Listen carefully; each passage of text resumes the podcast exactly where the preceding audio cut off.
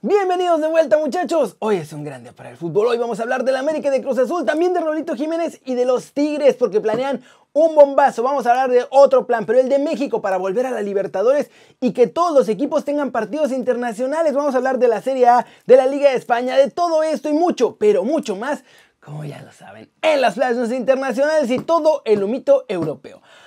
Intro.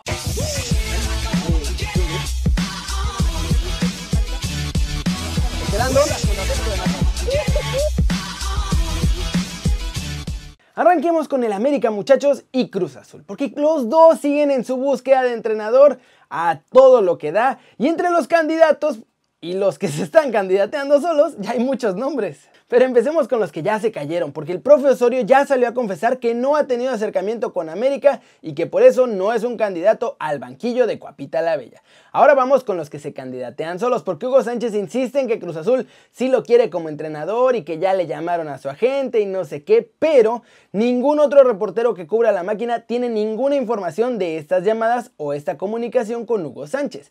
Desde la Noria lo que dicen es que siguen tratando de convencer a Matías Almeida, pero no hay lana. Así que todo sigue como hasta ahora. Poncho Sosa se mantiene como el candidato número uno y eso es porque Mohamed está durísimo en el radar de la América. En Cuapita la Bella están analizando sus opciones, pero no hay nadie en el extranjero que les guste y que lo puedan pagar. O sea, sé quien les guste, pero no que lo puedan pagar. Sus opciones siguen siendo Siboldi y Mohamed, pero el turco lleva ventaja. Ya hasta salió a decir que no tiene problema en dirigir otra vez a las Águilas del la América. Y así las cosas con estos muchachones. Y también como que no queriendo la cosa, está bien loco. Los cuatro grandes del fútbol cambiaron de entrenador en este 2020. ¿A quién le va a ir mejor en el 2021? Siguiente noticia muchachos, vamos a hablar de la Libertadores porque ya tienen el plan más que hecho para convencer a la Conmebol, también mandar a otros equipos mexicanos a la MLS y todos, pero todos van a tener partidos internacionales. Oh. Y es que les digo que no solo es para la Libertadores muchachos, también está el plan incluido para la Sudamericana y el nuevo torneo de la MLS, así como la CONCACHIF. Primero, los dos campeones y subcampeones de cada año de la apertura y clausura representarán a México en la Conca Champions. Esto porque CONCACAF los obliga a que sea así.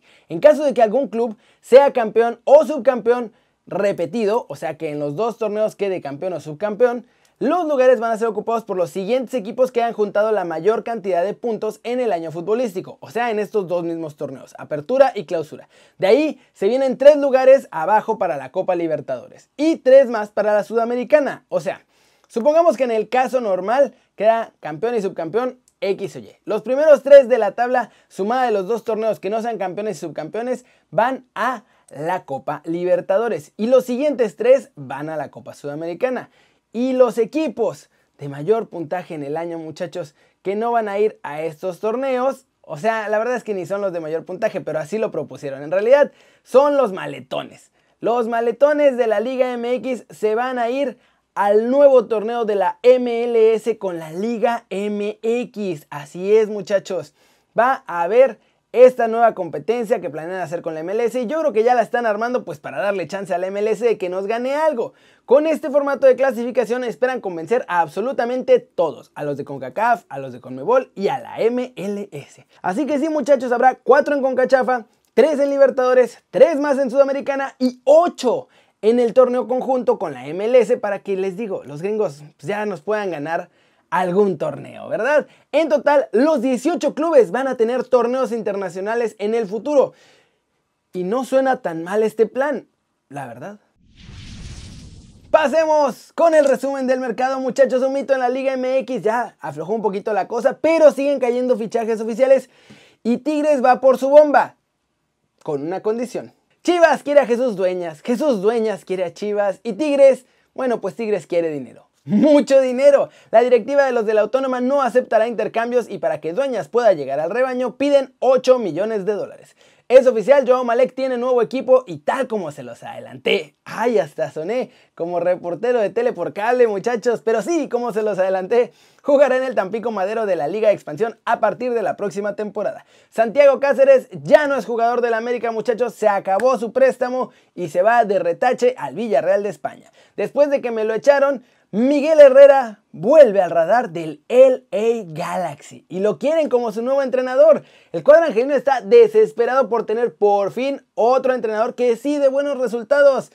Y pues parece que el piojo les está cayendo del cielo. Y finalmente vamos con los Tigres, porque su bombazo depende de que ganen la Conca Champions. Y es que van a usar el dinero de ese premio para por fin poder traerse otra bombita. El cuadro de la Autónoma ya tiene lista llena de europeos, así dicen desde Monterrey, pero bueno, también hay que tomarlo con un granito de sal porque ya ven que luego en Monterrey exageran un poco, pero dicen que va a ser el mejor jugador de la Liga MX y incluso mejor que Guiñac. El jugador, por cierto, tiene que estar a punto de quedar libre o ya libre porque quieren pagar poquito o nada de su fichaje y usar ese billete para el salario millonario que le piensan ofrecer. Ay Dios, ¿y quién será el bombazo de los Tigres? Uno ya lo conocemos y es Tony Sanabria que pues no es tan bombazo, la verdad. O sea, es un jugador bueno, pero bueno. Eso sí, hay más candidatos. Pero solo lo van a poder fichar si le ganan al LAFC. O más bien si le ganan a Vela. Y vámonos. ¡Vámonos! Con el resumen de los mexicanos en extranjero logrando todo porque Raulito Jiménez es del top mundial y además nos explicó qué es lo que vivió cuando pasó todo esto del golpe y la operación. Pero empecemos con Andrés Guardado que volverá con el Betis para el siguiente partido de Liga ante el Cádiz, pues el Real Betis tiene un montón de bajas en el medio campo. Parece que Gerardo Arteaga seguirá siendo titular muchachos en el Genk. Y es que el cuadro belga anunció la venta del lateral Joaquín Maele. Así que le vienen más minutos a Gera y ya demostró que puede con eso, ya hasta metió gol de bolón ping-pong. Y vámonos con Rolito Jiménez porque vamos a empezar con esta noticia de The Guardian que sacó la lista de los 100 mejores futbolistas de todo el planeta y Raulito Jiménez está en ese top 100, está en el número 78, nuestro lobo goleador, poniendo el nombre de México bien en alto y está arriba de nombres como Álvaro Morata o Antoine Grisman, está por encima de gente muy, muy importante en el fútbol mundial. Eso sí, la mala noticia es que Raulito Jiménez es el único mexicano en este listado. No hay más nuestro lobo goleador y de ahí nadie, ni Tecatito y eso que fue el mejor jugador de la liga portuguesa. Ahora sí, vamos con el directo y sin escalas para que nos diga cómo fue su experiencia con la durísima lesión y qué espera para el futuro. Recuperando de aquí un poquito de la operación aquí en la cabeza. Eh, estoy muy bien, la verdad, estoy siguiendo al pie de la letra la rehabilitación, Estoy muy contento con lo que he estado haciendo estas, bueno, desde que me operaron, ya tiene tres semanas, tres semanas y poquito. Eh, estamos dándole para adelante, siempre positivos para poder estar. Gracias a, agradecerles a todos cada uno de ustedes que están conectados aquí, los que no se pudieron conectar, toda la gente que nos ha mandado a mí y a mi familia estas muestras de apoyo para poder salir adelante de esto. Es un momento difícil, pero siempre sacándole el lado bueno, sabiendo que por algo pasan las cosas y que vienen cosas, cosas aún mejores. Y ahora se le ve muy bien, digo, se le ve la enorme cicatriz de la cirugía, pero lo importante es que está sano, que está fuerte, que está en el top 100 y está listísimo para seguir escalando posiciones en ese listado y ser todavía mejor jugador la temporada que viene. Bueno, desde el año que viene, 2021.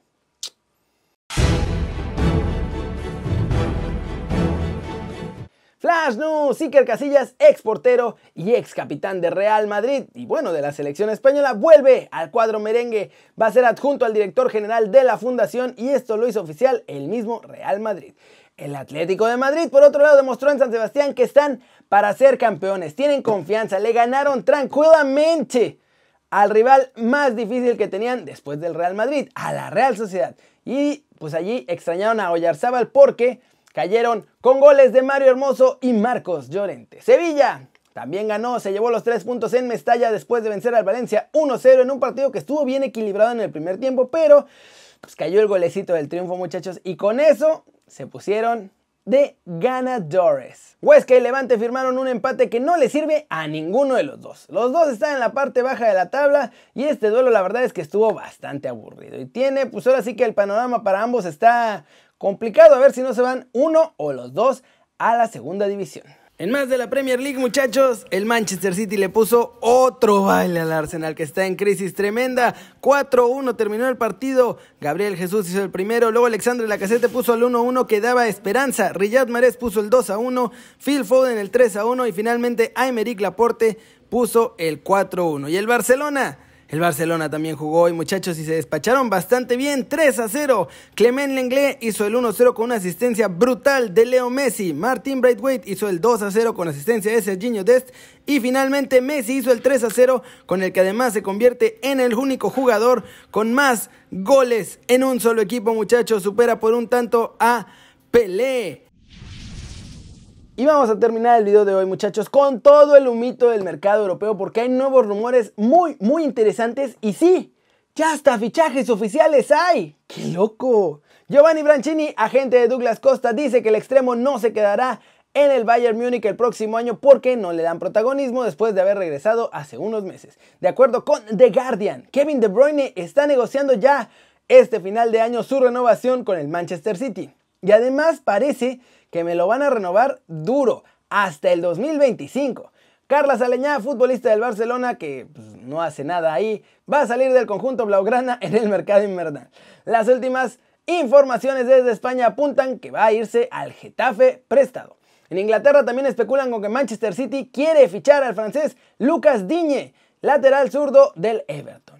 El Liverpool también quiere a Mohamed Salah, no quiere que se les vaya muchachos y le van a ofrecer una renovación importante. Pero por si acaso, ya se están cubriendo la espalda y quieren a la nueva sensación inglesa, Jack Grealish, para que sea el sustituto del egipcio.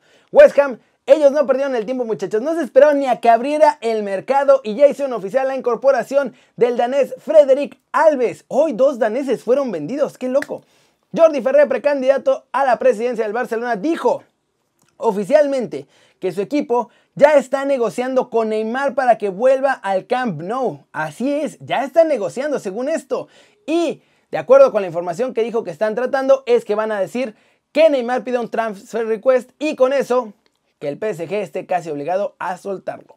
¡Boom! Según el Bianconero, la Juventus quiere también a Memphis Depay, que de hecho podría negociar desde enero con cualquier club, pero pues ya todos sabemos, muchachos, que el holandés está totalmente comprometido con el Barcelona y con su queridísimo Ronald Koeman. Así las cosas, muchachos. ¿Cómo ven al candidato a la presidencia del Barcelona? Tú estás en el puesto, papá, ya estás negociando. Y si no ganas, y si no ganas, ¿qué vas a hacer? ¿Vas a tener toda la negociación hecha? Para nada. Pero bueno, yo la neta veo muy difícil que Neymar vaya a regresar al Camp Nou. Por cómo salió, por cómo dejó a la afición, por la cantidad de lana que va a pedir el PSG, así que, pues bueno, pueden negociar. Oficialmente están negociando con Neymar, el candidato lo dijo, pero de eso a que lo consigan, hay un espacio bastante importante, muchachos. Y eso es todo por hoy. Muchas gracias por ver el video. Dale like si te gustó. O métele un zambombazo durísimo. A la manita para arriba si así lo deseas.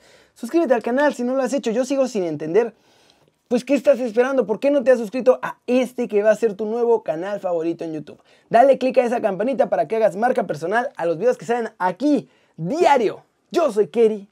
Ustedes ya lo saben, muchachos. Siempre me da mucho gusto ver sus caras sonrientes, sanas y bien informadas.